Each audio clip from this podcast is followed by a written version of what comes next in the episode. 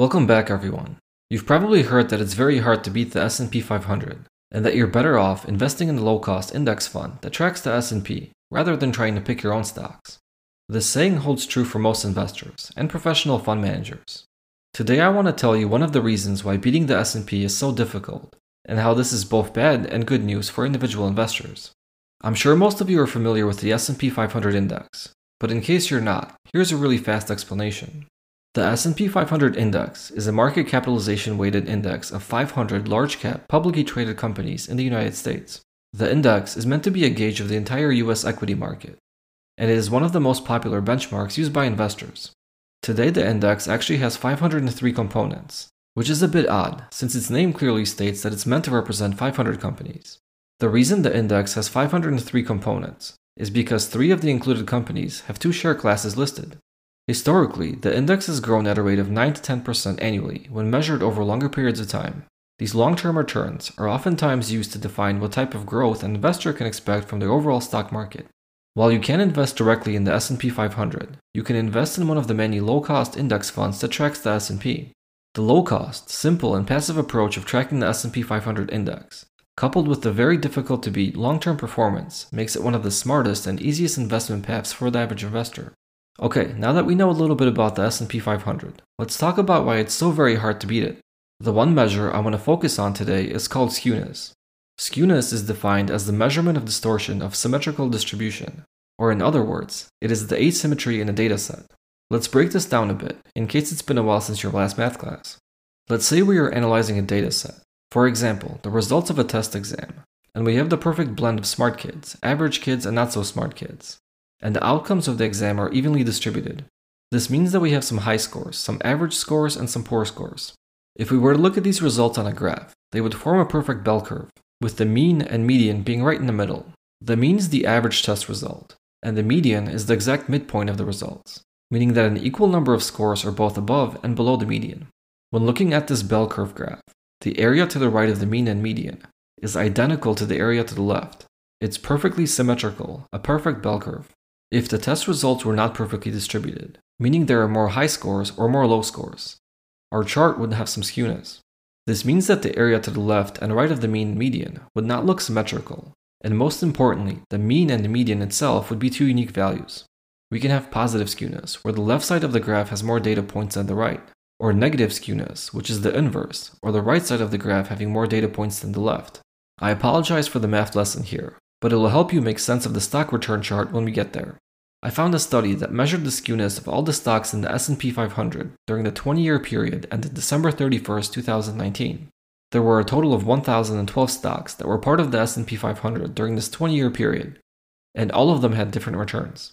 If you had to take a guess as to what type of skewness these returns presented, what would it be? Do you think they were symmetrical, positively skewed, or negatively skewed? If you guessed positively skewed, you'd be correct. But positively skewed is not all that positive for investors, as I'll explain in a second. During this 20-year period, the mean or the average return of the S&P 500 was a cumulative 239%. This equates to roughly a 6.29% annualized rate of return, which is lower than the average long-term return of the S&P 500. But keep in mind that the dot-com bubble popped in 1999 at the start of this 20-year test period, and we can't forget that it also includes the financial crisis of 2008. Since the individual returns are positively skewed, we know that the mean return will be different than the median return. And they are. The median return was a cumulative 52%, or about 2.12% annualized, much worse than the mean return. The fact that the mean return is higher than the median return is the important part here. While every one of these 1012 stocks had a 50% chance of being above or below the median, the odds of a given stock being above or below the mean were not 50%. The odds of a given stock being above the mean in this dataset was 26%, which means that 74% of these 1012 stocks were below average. And this basically means that if you're selecting individual stocks and you're trying to beat the S&P 500, the odds are stacked against you, since more stocks underperform the average S&P return, and only a handful end up driving the return. Before we go further, let me explain why the returns are positively skewed. The skew occurred because the worst possible return a stock can have is capped at minus 100%. It's physically impossible for a stock to lose more than all of its value, while the potential positive return does not have a cap. A stock can double, triple, or go up a thousand percent. Because of this bottom cap and no top cap, it's virtually impossible to have a symmetrical distribution when analyzing individual stock returns. If you were to randomly select any 5 out of these 1012 stocks, statistically, only one would have generated a return better than the S&P 500, and the other 4 are more likely than not to be underperformers. I know most investors don't randomly select their stocks, so these odds aren't necessarily representative of actual outcomes. But nevertheless, I think it's useful to know that statistically, the odds are heavily stacked against you. That is the bad news. And the easiest way to avoid underperforming the S&P 500 is to simply invest in the low-cost index fund that tracks the S&P and enjoy the average performance it has historically delivered. The good news is that if you're a skilled stock picker, you should be able to greatly outperform the S&P 500. If you can avoid below average performing stocks, and narrow in on a few high performing ones, you can beat the market handsomely. This is very difficult to do, but not impossible, as countless legendary investors have proven in the past. There are ways of identifying high quality companies that continue to deliver market beating returns year after year. I've talked about a few of them in past episodes, and I continue to share insightful information as I find more correlations in historical data.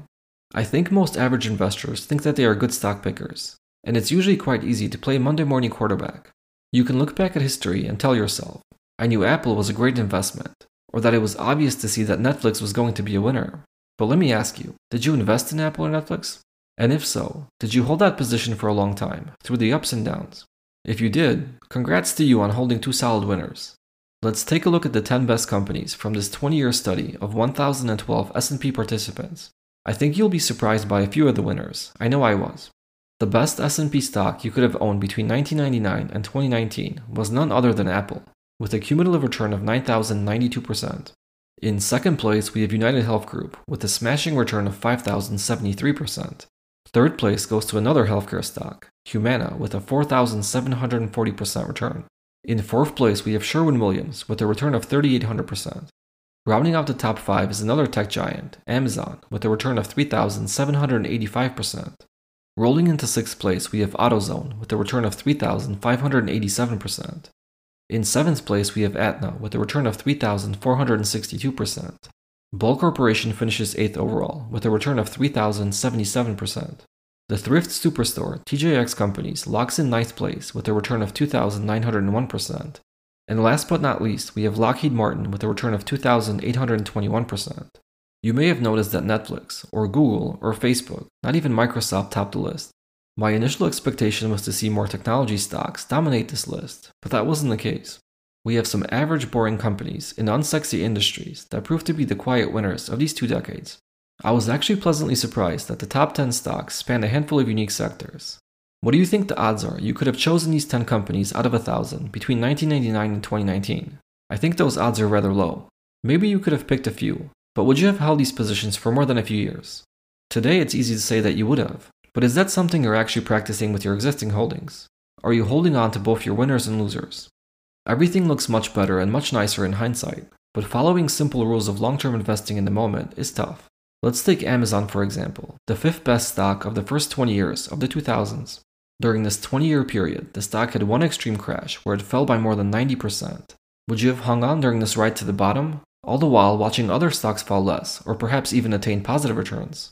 The 90% drop during the tech bubble was the worst one for Amazon during this test window, but it had five more drops of 25% or more during these 20 years, oftentimes falling more than the S&P 500.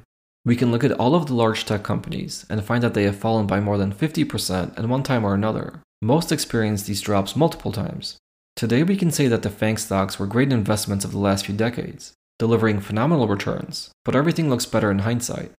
Look, the safest investing strategy is to stick with the S&P 500 and get rich slowly. If you want to do a little bit better than average, then take a flyer on a handful of stocks you strongly believe are higher quality than the rest. You can concentrate on sectors or areas of the market where you have the most knowledge to help give you an edge.